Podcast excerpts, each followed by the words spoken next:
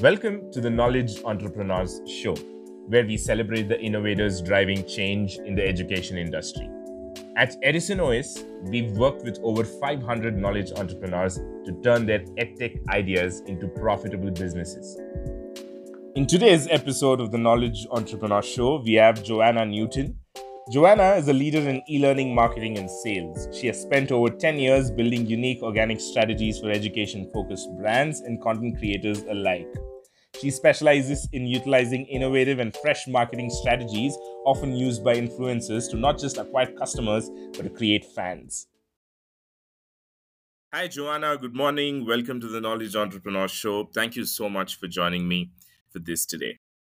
Thank you. Thank you for having me this morning. My pleasure, Joanna. Uh, Joanna, I want to uh, talk to you about your journey but before that, a brief introduction about yourself and what you do as of now. Of course. Um, my name is Joanna, and I am in the course creation space. I help content creators, coaches learn how to monetize their content through creating online courses, setting them up, and learning how to sell them. Great stuff.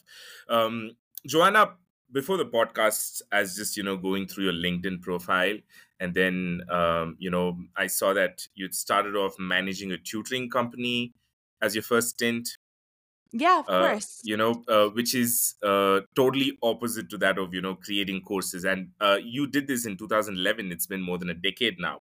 Um, so how do you see the transformation uh, in the domain you know over a period of 10 12 years yeah, of course. Um, like you said, I started working for a test prep company, managing tutoring. I did a lot of different roles in that job and worked at various educational companies throughout my throughout my career. Um, the transition to being a business owner has obviously been an interesting one. Um, really being instead of being part of a company where I call the shots, I set the strategy. Obviously, you do that as, as at a top level of a company, but it's not the same as it being yours. But the industry overall has changed a lot um, in the decade that I've that I've worked in. When I started, the brand name test prep tutoring companies were the be all and end all people just wanted to go to a well known company and learn from them. As I started going through my career, I noticed that more and more people were popping up in this like edu celebrity space, right? So instead of saying, okay, I'm going to work with Kaplan or the Princeton Review, people were finding individuals who were known in the space because they were speakers. They were um, you know networking. They were the local person that did all of the free events. And this personality selling of educational products definitely became a huge part of what was going on. The next big change that I saw in the test prep tutoring world was COVID. Now, COVID happened, and all of a sudden, everyone was way more comfortable with online learning. So, before COVID, in selling, you had to do a lot of work to convince someone that an online course or doing tutoring virtually, you had to do a lot of work to actually make people realize it was a good solution. So, you had to, it was hard. You had to like convince them it's just as good as in person learning. COVID happened, everybody had to learn online right? Then right. everybody realized how great it was that they didn't have to drive their kids to a course, pick them up, and that they actually had more choice. You could find the best tutor, the best teacher to work with because you could pick from anyone in the world, not just the person or the course that happened to be on your street. So, in some ways, COVID, this whole personality selling trend made it easier to sell, but in some ways it made it harder because there's a lot more choice and there's a lot, lot more options that families have when choosing choosing their their online learning approach. Right. Joanna uh, what you do now you know you help course creators uh, with their business but uh, was 2020 the point you know uh, the idea of doing this first came about or you know were you always thinking about this even before that Yeah, so I've always wanted to be a business owner. Um, for for my whole career, but it took me some time to figure out what my business should be. Um, the time that I spent working in the corporate world was amazing because it helped me to like really hone my skills, like figure out my brand, figure out what what I'm good at. And in in 2020, I was working for a startup that was selling an asynchronous online learning course for high school students. And a lot of what I did there, I've brought into my own business, like the strategies, the things. I, started to realize that instead of just helping one company with this, I could probably help lots of people using the same strategies and methods. So after COVID, I started just freelancing. So I wasn't doing a whole business. I just started I started freelancing, finding people to work with. My goal was to do social media strategy for for folks. And so all of the clients that I was able to close were all course creators because I wasn't even trying to only work with course creators, but everybody who wanted to work with me was was a course creator or had some sort of educational aspect. Not everyone. I had some non-course creation clients, but the majority of people were course creation clients and I really connected the most with those clients because because of my background. Um, teaching you know selling an educational product was just really what i was based in so i um while I was doing freelancing, that's when I met my my business partner. He has a course for um, an online drone school. Basically, he helps people pass the exam that you need in order to be able to fly a drone commercially. So even though it wasn't high school test prep, um, in that like K through twelve education space, the the concepts of how you sell are very similar because it's it's selling for a test, getting getting that outcome. So we worked together. I helped him with some of his social strategy, different things, and you know, one day we were talking and we were like, you know, we could just do this together helping other people you know him with his more technical background of getting getting the courses set up the educational design you know the strategy of you know that some of that more nitty gritty strategy of that selling that setup and me with my understanding of you know brand awareness content marketing you know all of that. I also have a big operations background like just like knowing how to make things work creating sops all of that. We just realized that you know maybe we could make a business out of this. Um, so we actually didn't get our first client. Our, our, first client we got about a year ago in August of 2022. I was still working full time, um, and we just kind of we we grew a lot faster than I thought we would, and um, I went full time with this in March of 2023. Great, because I was going to like come back to that, but then you answered yourself that uh, you were still working when you started freelancing. Because um, Correct. to uh, you know, to some of the people that are listening and you know who are who've been thinking of you know taking the plunge, um, it's a difficult choice to make. It's it's difficult to time it right. You know, the moment you kind of leave your job Yep. and go full time. So, um, how did you kind of, you know, have a plan in place, or you know, you thought, you know what, I'm just going to go start freelancing until I hit a certain financial target. I'm going to keep my full time job. Is that how your thought process was? If not, what was your Yeah. thought process? Yeah, so when I I started freelancing, um, it was originally meant to be supplemental. I, I worked at a startup. My salary was furloughed. I needed to make up the difference. So at first, it was purely supplemental. Then when I when I started the business, um, Millennial Marketer, my new business, I I was thinking it would take about a year. Like that was my mindset that I thought I would need a year to do that. And then we we got busier faster and what I was able to do to decide to make that leap, I did two things. Um I I had started 100% saving all of my income from my side business so that I had a couple of months of expenses in the bank.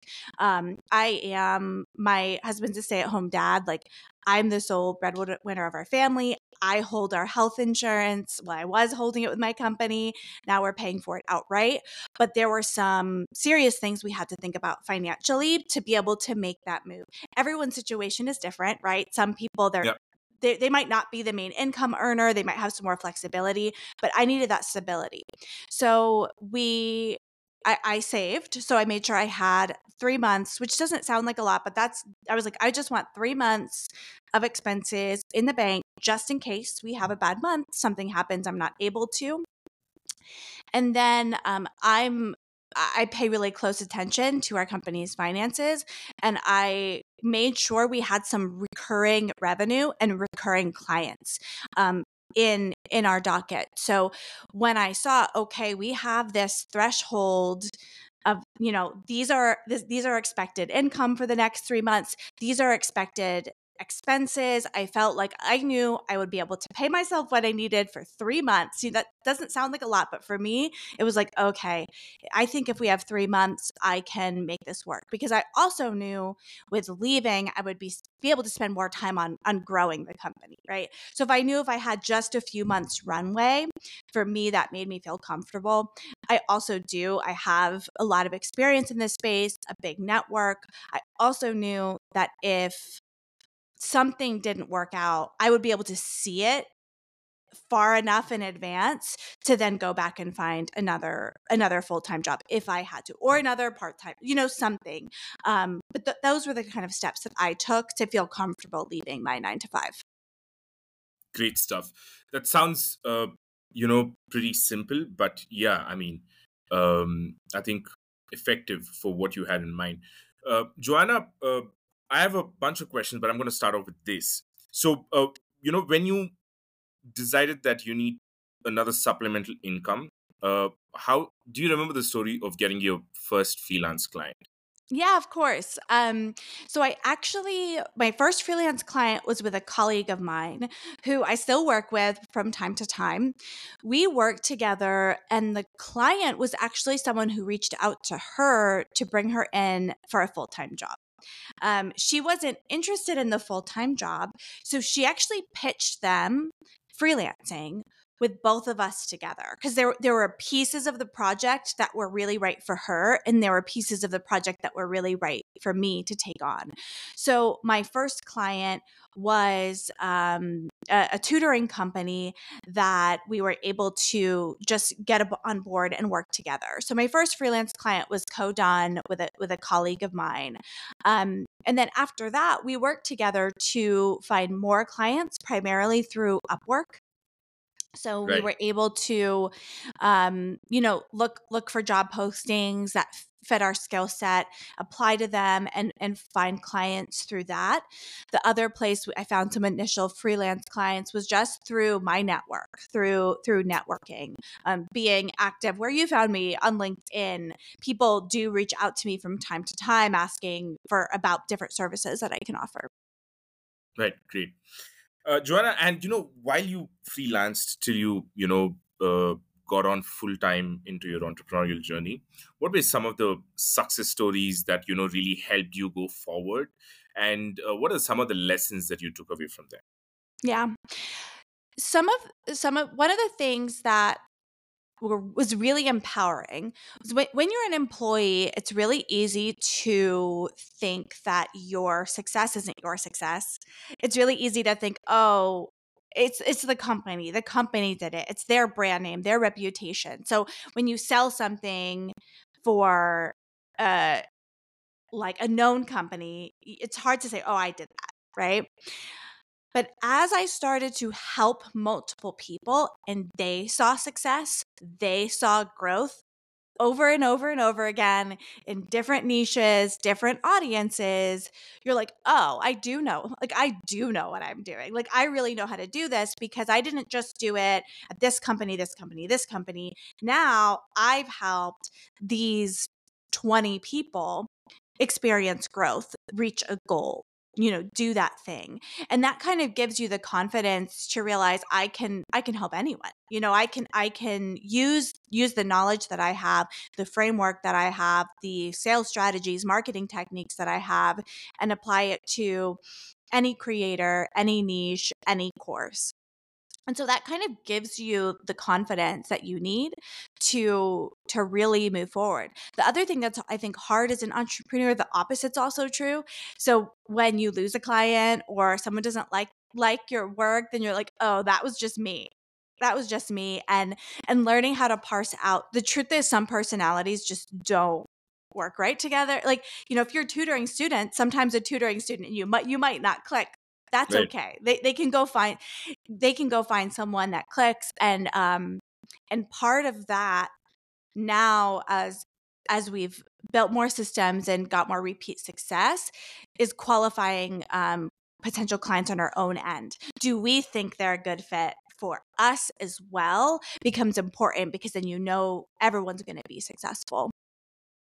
Great. Yeah uh, it's not just the clients choosing us it's uh, yeah. as much as us choosing them as well. Great.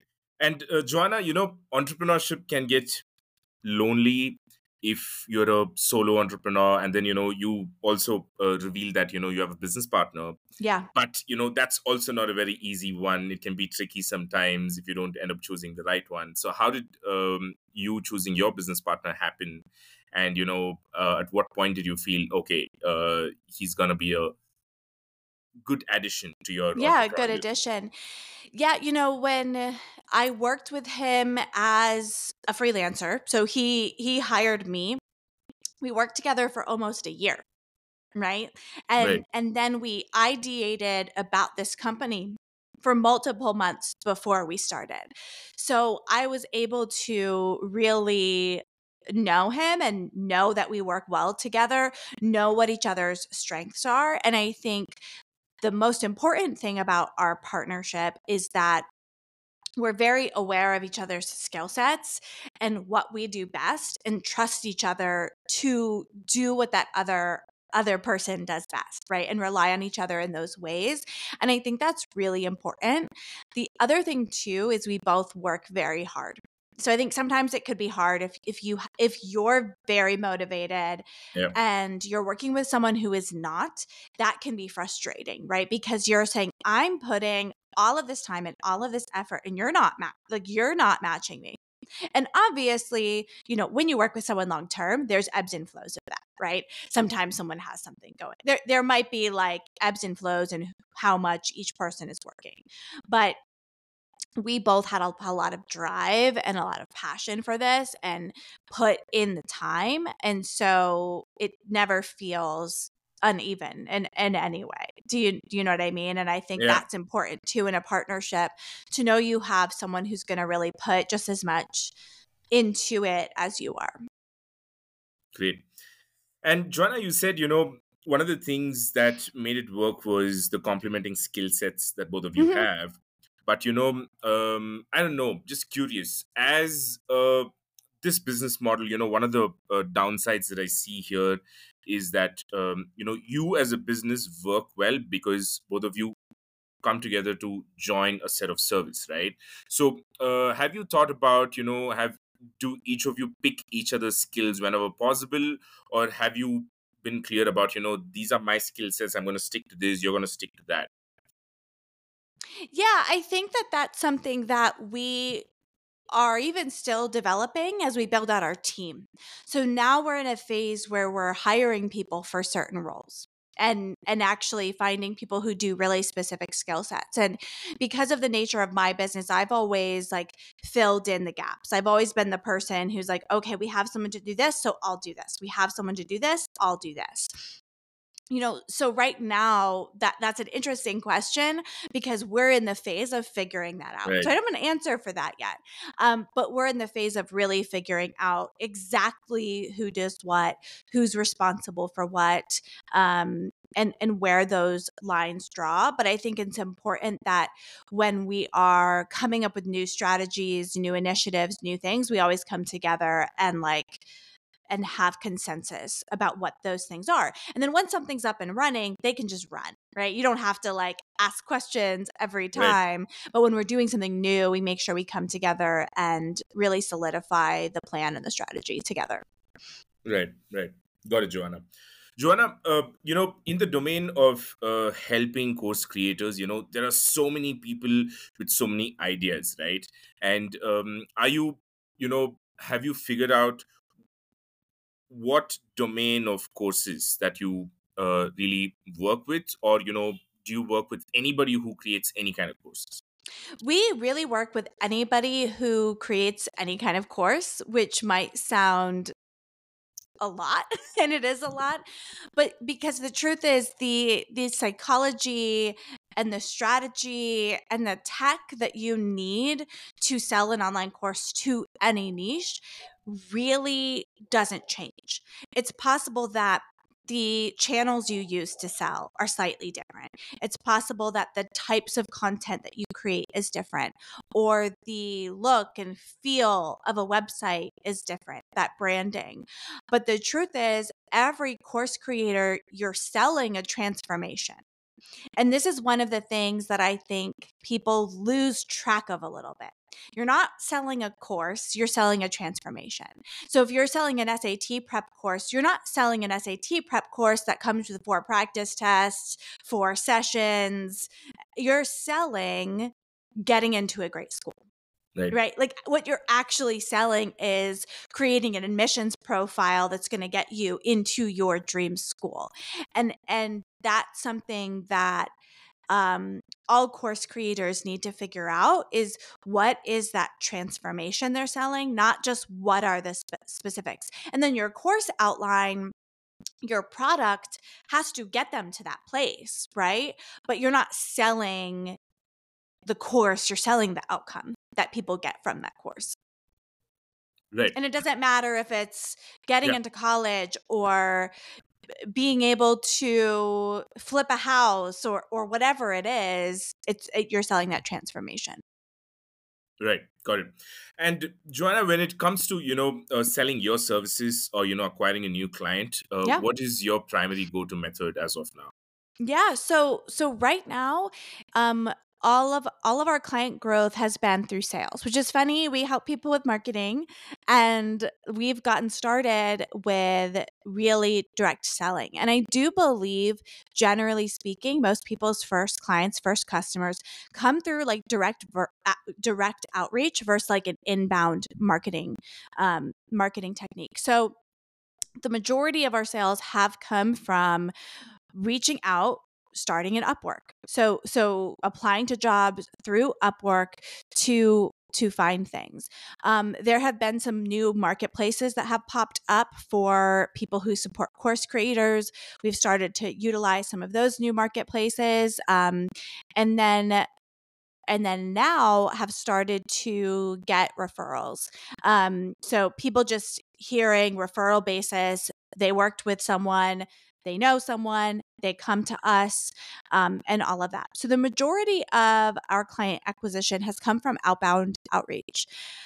The other thing that's starting to happen is is some some inbound um, through my social media, through my business partner's social media, and through um, just email searches because our profiles will come up. People will be like, "Oh, I saw your profile. Can you help me with this?" So we're starting to to get some inbound now and we do have a strategy to do more inbound going forward, but I think starting with that direct kind of networking sales approach is a really great way to get your first clients. Wow, that was uh, pretty refreshing to to you know to be very honest because um, I haven't heard anybody come and say, okay, you know, as of now, I'm getting clients through a direct outreach, a sales method. And then, you know what? Uh, I haven't heard a lot of them uh, talk about sites like Upwork as well. Given that you mentioned that, Joanna, you know, for people who are starting out, that seems like a pretty good strategy. You know, there are so many sites like Upwork. Uh, like freelancer.com, so on and so forth. Mm-hmm. But when it comes to it, what would you say are the key things to take care of when you know when you're on your way to get your first client through one of these sites? Through one of those sites. I think building your profile is really important. Um, and and making sure you have your your credentials, you are are doing all of the things. Now, your first clients are going to be hard because you have no history there. So you're just yeah. going to be relying on the words that you choose. But those words you choose in your profile are really important. when we started, we just started at a fairly low rate with the goal of building our profile. So it was all about doing quick, quicker projects, low cost, where we'd have a completed job and they would leave us a review. So it was all about just getting those reviews in because we knew if we were able to build our profile up, that we would be able to find folks that way because someone would see us apply for the job. They'd be like, oh, they completed 10 jobs. They have 10 five star reviews. Okay, I trust these people. So it's just like curating a, a, social media platform. If you're if you're using Fiverr or Upwork or freelance.com or whatever you're using, your profile is very important to optimize and make sure that it that it's showcasing who who you are because people will will look at it now we're at a point because we built up that profile we've added videos to the profile we have reviews we have a lot of completed work people will find our profile by searching it and now reach out to us and say, Oh, can you do this project? So we're not even, we're still applying to new jobs, but we're also getting inbound requests now through Upwork because of, of the quality of, of our profile. The other thing, too, is I think sometimes when you're an entrepreneur or, or, or a course creator seller, you think you need to be a brand to get people to want to work with you. Our profile is my business partner's face and his name. So it says he's millennial marketer, but the profile isn't millennial marketer. It's a person right? right? And right. of course, he always in the sales process lets him know we have a team and we're a group of folks and this is who does what. And we're not like hiding the fact that that we're a whole company, but people want to work with people. And that's just that's just true. And so I think sometimes I've seen course creators not use their face, use a logo, use their brand name and talk in we all of the time. We do this, we do that because they think, oh, if I appear like a big company, people are going to want to work with me. And I'm like, no, it's the opposite. Eh, you know, you know what I mean? And not that you never yep. talk in we if it me if it's really we, but if it's your strategies, your stuff, say I. There's no reason to not. There's no reason to not show your face and to go go with your name versus, you know, a, a company facade. Great stuff. Thank you. Thank you for that, Joanna. Joanna, uh, you know, from what I know a little bit, I know that, you know, course creation is just not to share your knowledge, but course courses are used for so many things apart from just, you know, creating a course only business. Uh, from, from, you know, in your experience, um, from the number of clients that you met, what are some of the different broad reasons that courses are created for? Yeah. So I think um, a, big theme is exam passing. And there are licensure exams of all sorts in every niche. I've learned about so many um, that that that I had no idea exist. Like, you know, my business partner who has a course for the Part 107 exam. It's the exam you need to pass to be able to become a drone pilot, right? So, and and pay for your services is one. So there's all types of licensing exams, eh, assessment exams, things people need to do. That's a very popular sort of group of things. There's also a lot of courses about starting businesses in in different niches. So you see this a lot in real estate, um, people helping other people flip houses or you know do different types of real estate techniques. I think there's also a lot of types of courses in, in the mindset sort of area where where your that self development, you know, mindset area, whether it's like positive thinking or wellness or meditation, like a lot of people working through that. I've also seen people start to make like like fitness courses where it's like live streaming fitness classes where you can log in and work out with someone, right? So so really the the possibilities are endless. And I think if someone is thinking about what like they're thinking, okay, what could my course be about? Like like what should i actually teach on?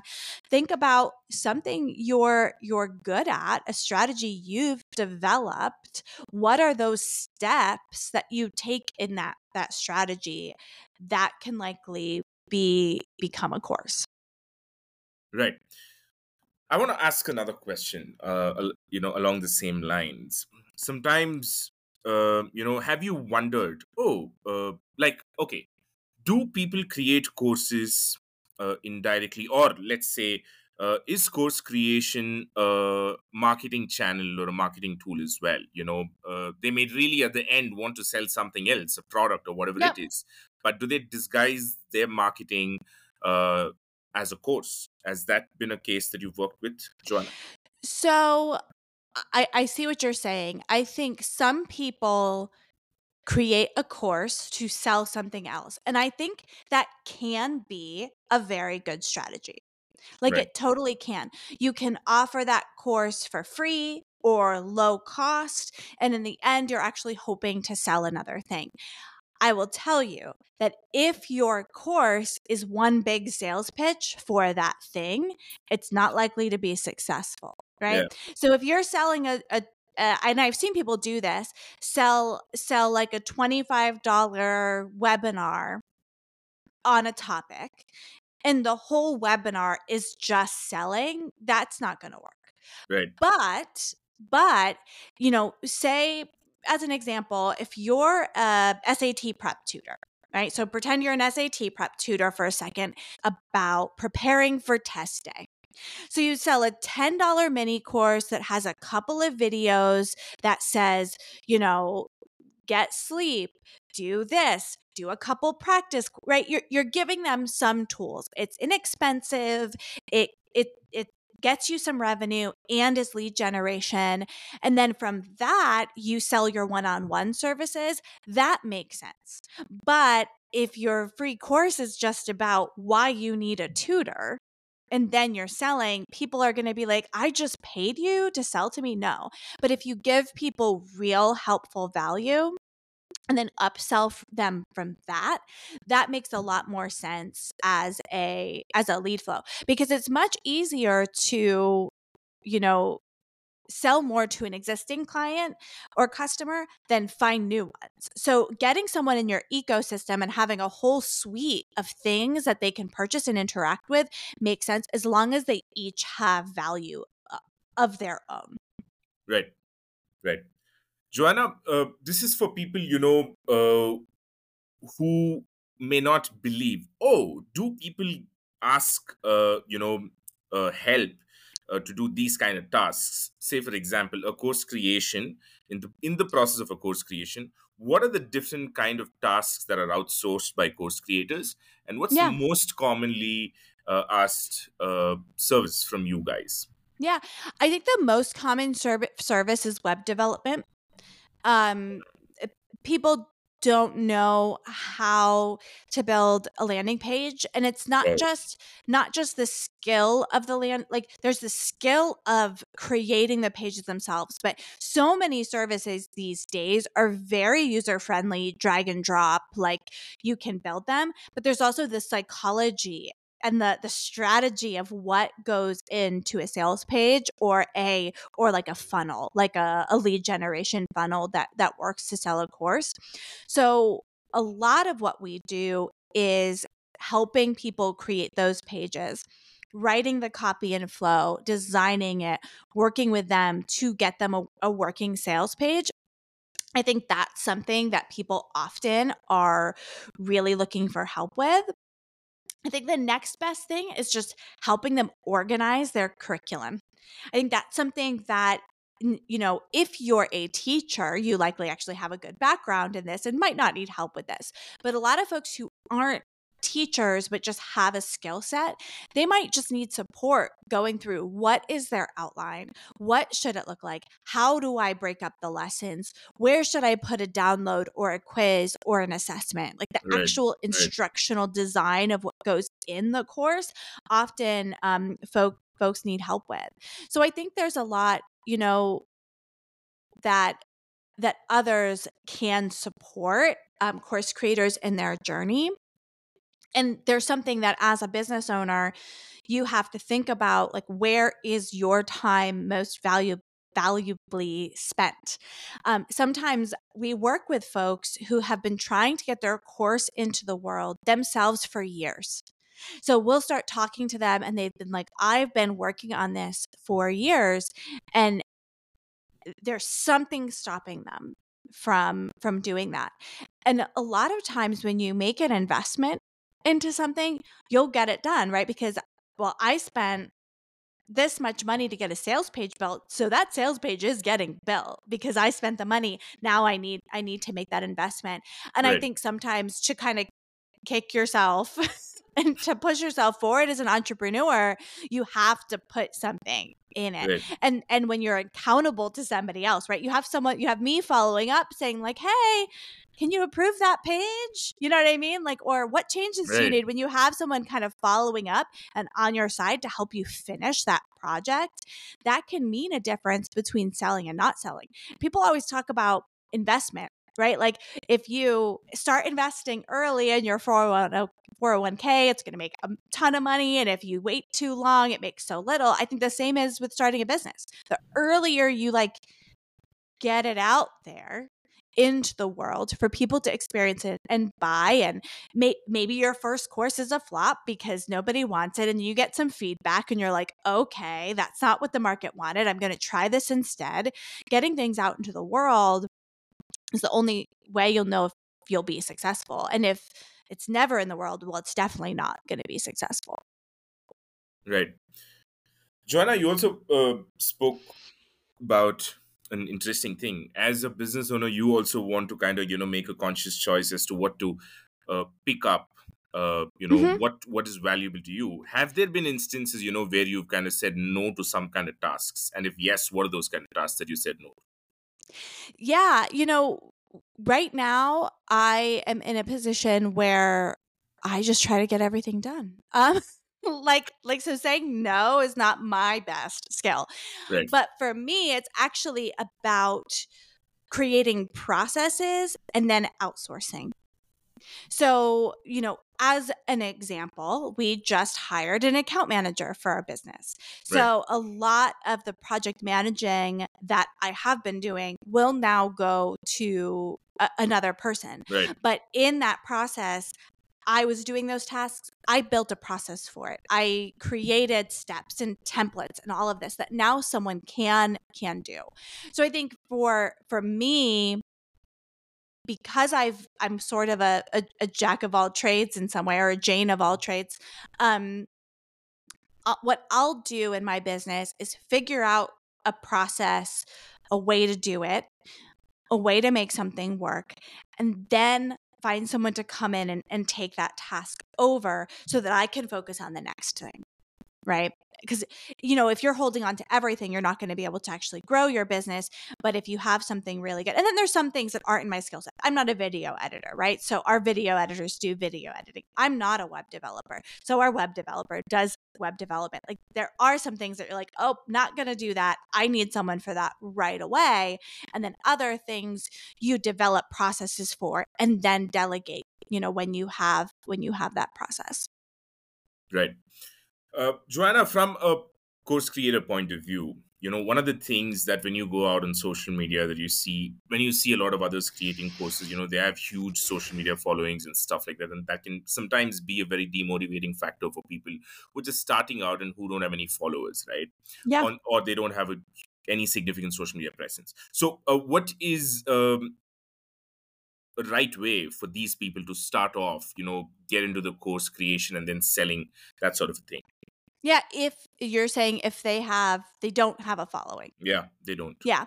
So I would challenge them to realize that they probably do have a following. It might just not be in on a social channel yet.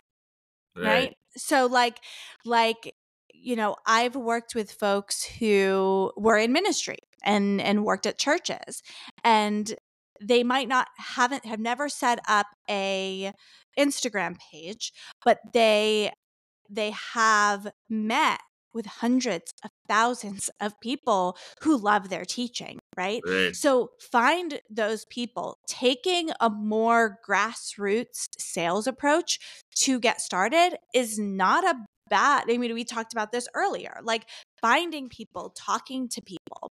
Um, I think you should start growing a social media following. That's something we could talk about, like actually starting to grow, but you do not need tens of thousands of followers to sell a course.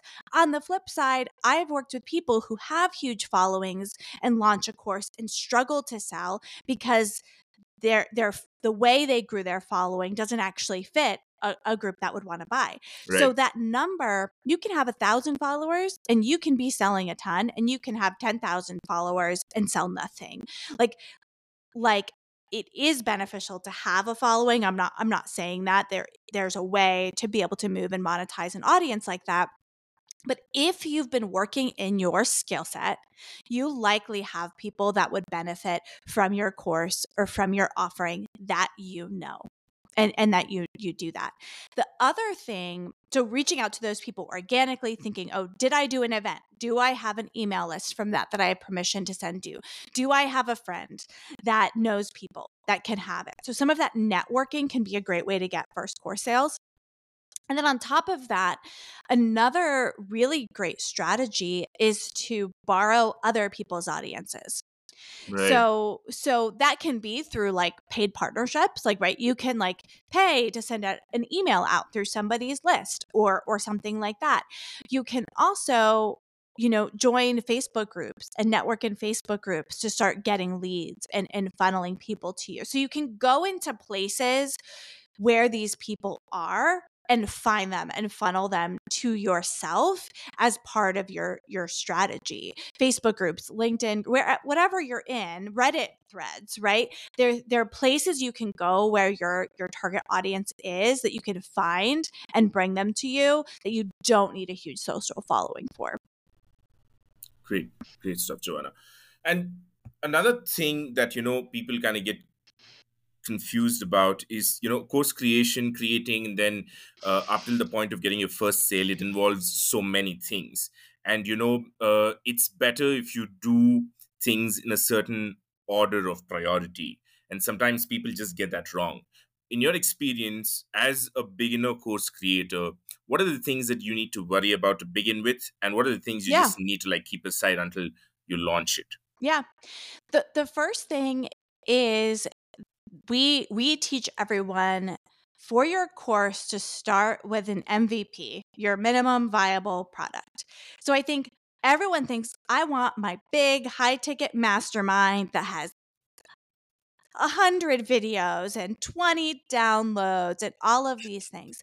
But think about what is the the smallest thing you can make that people might want especially if you're fu- if you're funding your right if you're funding yourself and you're doing this yourself like there's time there's effort there's all of those things. So so create that right that oh what to do on test day thing or you know my my top 5 SAT strategies. You don't have to create the master course of everything. You can create a mini course something smaller that that will start to grow your business. If you take 3 years to create your mastermind that's 3 years you're not selling. If you create an MVP in 2 months you start selling that then you can start making your mastermind right? Like you can make that later and then you're you're growing your brand and growing your business. So i think the first thing is to make sure you're thinking about that MVP that minimum viable product that's going to get you to market and get you to revenue, you know, faster. The the next thing that you know, I think that stops people from starting their business is thinking they need a full website. right So, so for their brand, thinking that they need like the whole website with everything. All you need is one sales page. You have one MVP, one sales page, you can start selling. You don't need a whole website, you don't need everything. And I think people will get tripped tripped up with that. And then I think the third is thinking they need every single social media platform. Now, if you've had a brand name, go get all your handles right go go get them all so no one steals them but it doesn't need, mean you need to be posting and creating content everywhere right i i always recommend picking two to start with um to get good at. I don't like saying one because one if like you never know when Twitter's going to become X. You know, you just like never know when something is no longer right for you. Yeah. So I, I think I think you should be on two social platforms, um, and two places growing that following. Um, but you don't have to be growing everywhere and spreading yourself too thin creating content. So picking like the, the two places you think your target audience hangs out most is a great way to get started without having to do everything. So i think i think it's the theme is trying to do everything and trying to make sure everything is perfect. You just have to get started. Um, and sometimes thinking about you know courses are great because you're not trading time for money but sometimes it's easier to start by trading some of your time for money and then using that revenue to help you build the course build the digital product right? Get get to revenue by selling your done for you services your one-on-one coaching all of that so you have income but then making sure you're spending time building the other things and funneling that that that income back into your own business Right. Got it. Uh, Joanna, now for the people you know who've kind of got off the blocks, you know, who've got an MVP ready, and you know who, who've done a few sales, right now they want to scale up, and now Yeah. you know they start thinking about so many tools that are out there, uh, you know, that help you create courses and you know automate everything. Uh, now you can easily get lost here choosing the platforms, right? What are you know according to you the key things that you need to look for? You know, if they are there, you can go for it. Yeah. Well, I think you need to have like an LMS and a CRM, right? So there's a lot of choices out there. There's, some one-stop shops, but you need to have a place for for your course Right. and for your landing pages and for all of that to come into place. That that's a big one. Um, because you're going to be creating video content, you need video editing tools.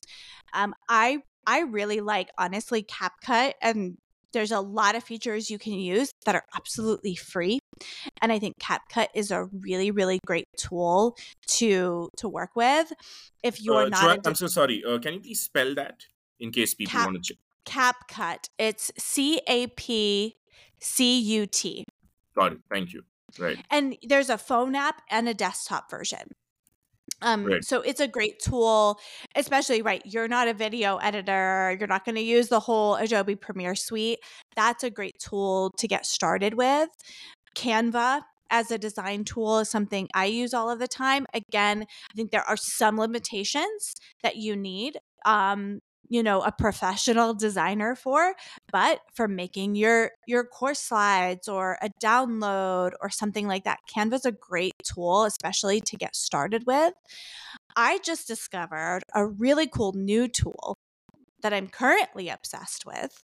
Um, you should use it for your podcast but it's called opus clip and it is not free. They let you try it for free Right. but Opus Clip, you can upload a long form video and it will cut it into shorts for you.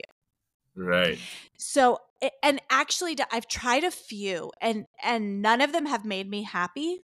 This one is fantastic.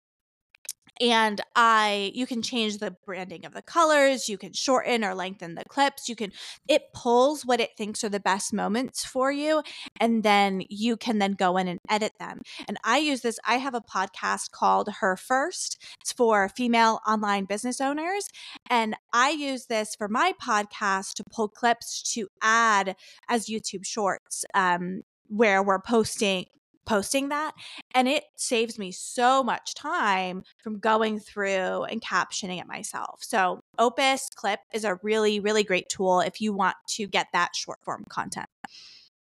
Awesome. Thank you. Uh, Joanna, uh, one other thing that people can, you know, uh, go completely wrong is when everything is right, but the pricing, right? Uh, some of them undersell, some of them oversell. You know, how do you find the balance? Yeah, I think that something that's really good to do and we recommend is starting with introductory pricing. So, starting with okay, the course is 199 and because you're a founding member, we're cutting in half. That's going to tell you a lot and you'll be able to learn from your audience like what that is. I think it is important that you mean that. Like if you're selling it for 199 and you're saying this is introductory, that it's not actually $99 forever because people are smart and they'll realize you're trying to trick them. But um you know discounting and and selling that the other thing to think about is you're selling the the value and the outcome not the amount of content. So sometimes people think like, oh, well, it's 10 videos, it should cost this much per video, therefore it's this much money. But actually, that value is thinking about the outcome. So if you're selling a, a strategic business model that someone's going to be able to make hundreds of thousand dollars a year off of after they learn, that price can be higher.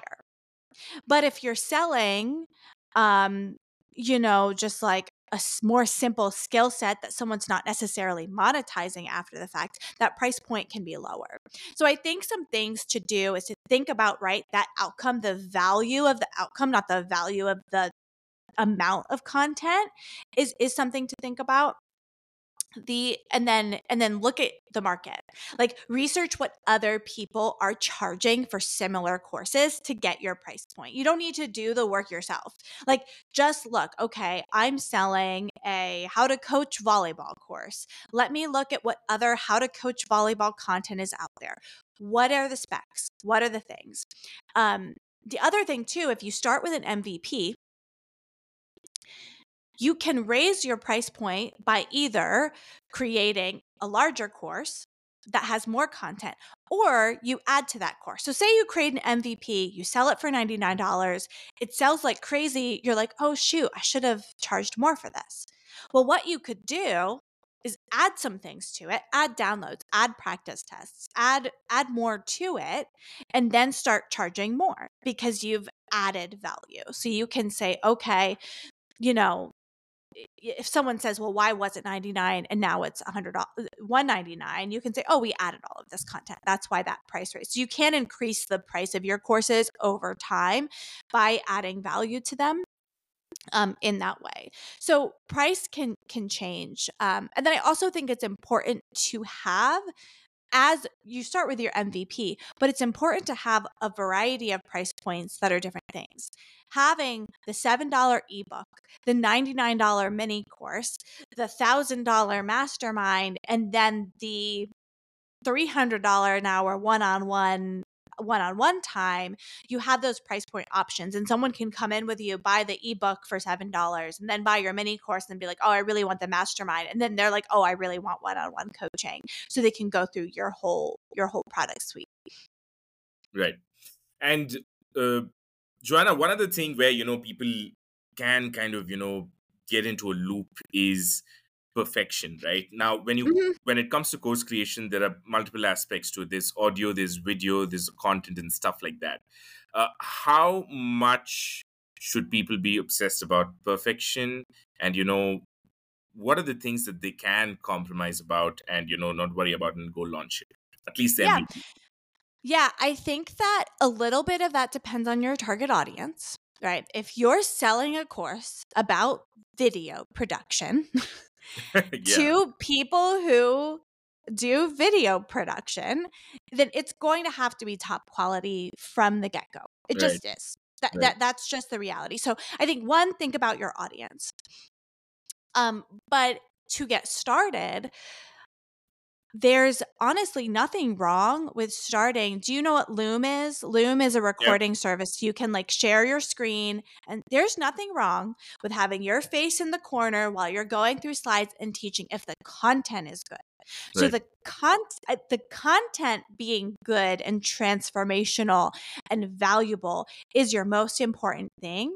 And then just think about what best quality thing you can do in your budget is. You know, some people will spend you know, $10,000 to go to a studio, have it professionally filmed, edited, all of those things, but not have a following, not have anyone to sell to. Like, if you want to spend, if, if you have the financial means to do that, go ahead.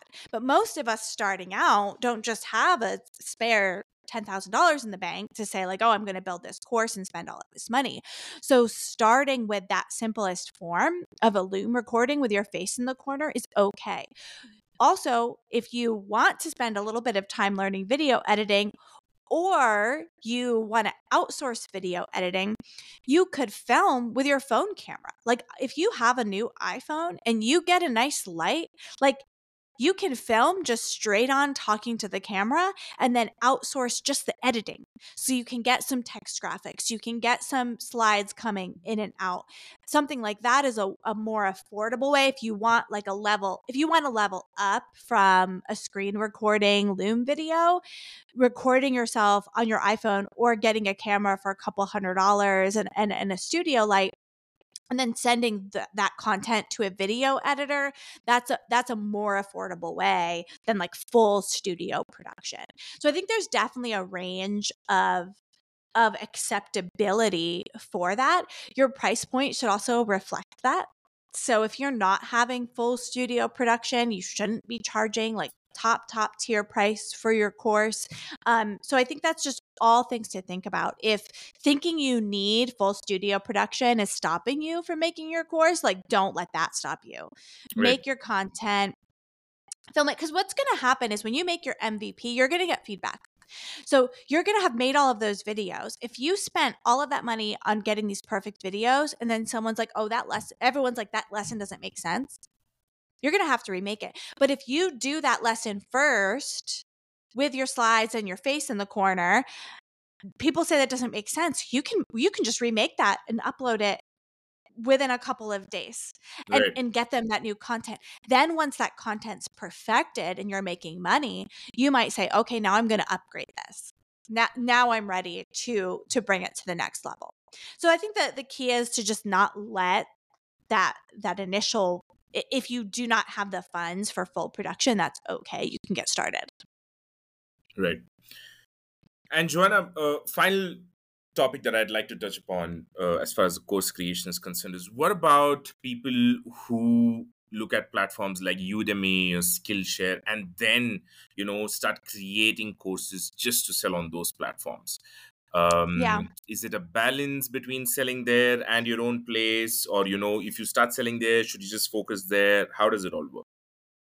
Yeah i think the the downside to those types of platforms is you don't own like your content's not yours right? Like you're splitting that revenue with them is my right. understanding of all right. of those. Right. And the benefit is that there's some support in the selling of the courses so in in my opinion like your knowledge is your best asset and making sure you own your knowledge outright is the most important thing. Now utilizing some of those if you could take a strategy of utilizing those platforms for for brand recognition name recognition and all of that to start start growing your audience but i think you can do that on youtube and you right? You can like do free content on youtube to grow to grow your audience help people find you and then sell your own courses that that you are the owner of. Got it got it joanna. Joanna great stuff. Um, what i'm gonna do now is um, i'm gonna put a mark on this point and um, i've got a list of questions that i shared with you Okay. Uh, I'm gonna go to them and uh, maybe a little more that I thought of while in the process of conversing with you. So if you can, you know, keep these um, sort of listicle types or you know as short as possible it'll be easier for us to make these specifically for short form video content format Perfect, types yeah. for promotion yep. and distribution right and every time i ask you a question uh, before that, you'll see me pause a minute for marking. And after you've completed, and before I start another one, I'll take a moment to mark the clip. All right. Okay, so just wait a second. Yeah. If you're start. wondering what am I doing, yeah, I'm just saying this yeah. is what I'm doing. Great. Uh, before, so here's my first question. Joanna, as a person with zero to non significant following on social media who's got a course ready what are the three steps he or she can do to get enrollments? So, if you have no social media following, the first thing you should do is reach out to your network. Think about places, people who've worked with you who would help promote you or could be potential students. The next thing I would say is to set up your social media profiles. Like set them up, um, make sure your profile is optimized with keywords and interesting facts, and then start promoting the transformation that your course has to offer.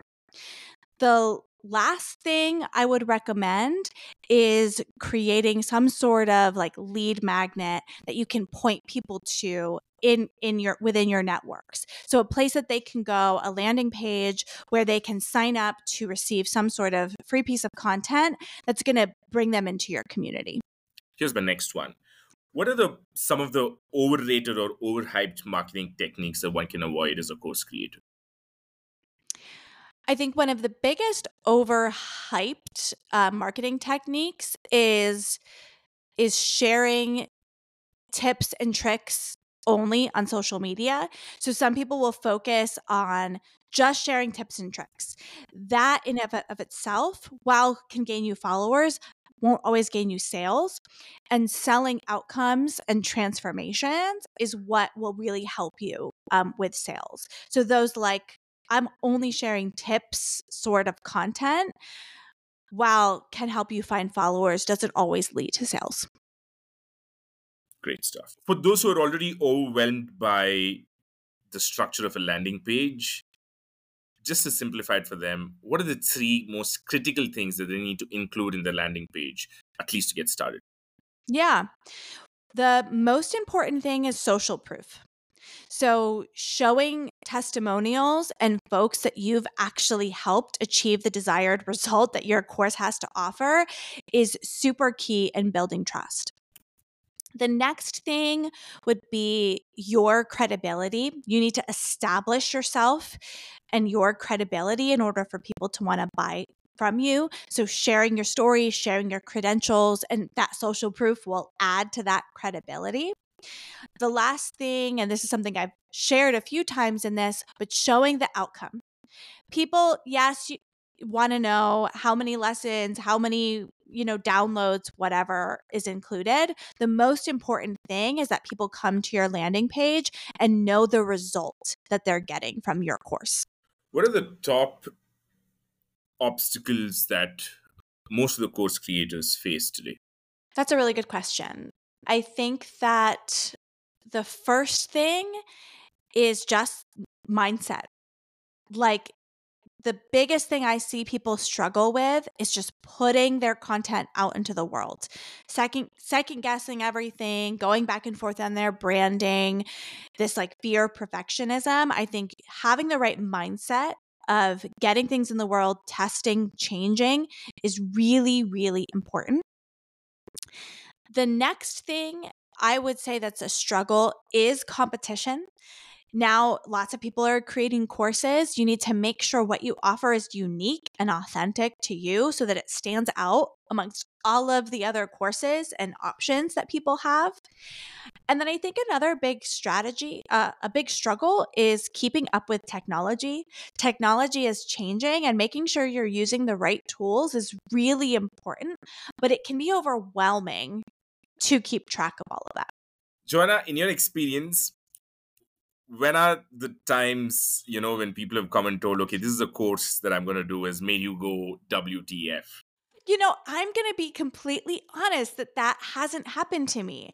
And it's because, and what I'll tell you is, I have realized in this business there's a market for just about anything.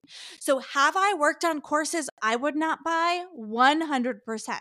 Like have I have I looked and say why would someone want to learn that? Maybe initially, but there's always a market for something. If you have a skill, someone else wants that skill and it might be totally niche and totally specific to to only a certain type of person, but it doesn't mean that that's not out there. So I actually haven't come across anything, maybe initially, uh, like a little like, what? And then you think for a second and you're like, oh, someone could want this. And so my thought on that is whatever your outlandish idea in your head is, there's probably someone else who can benefit from what you have to offer.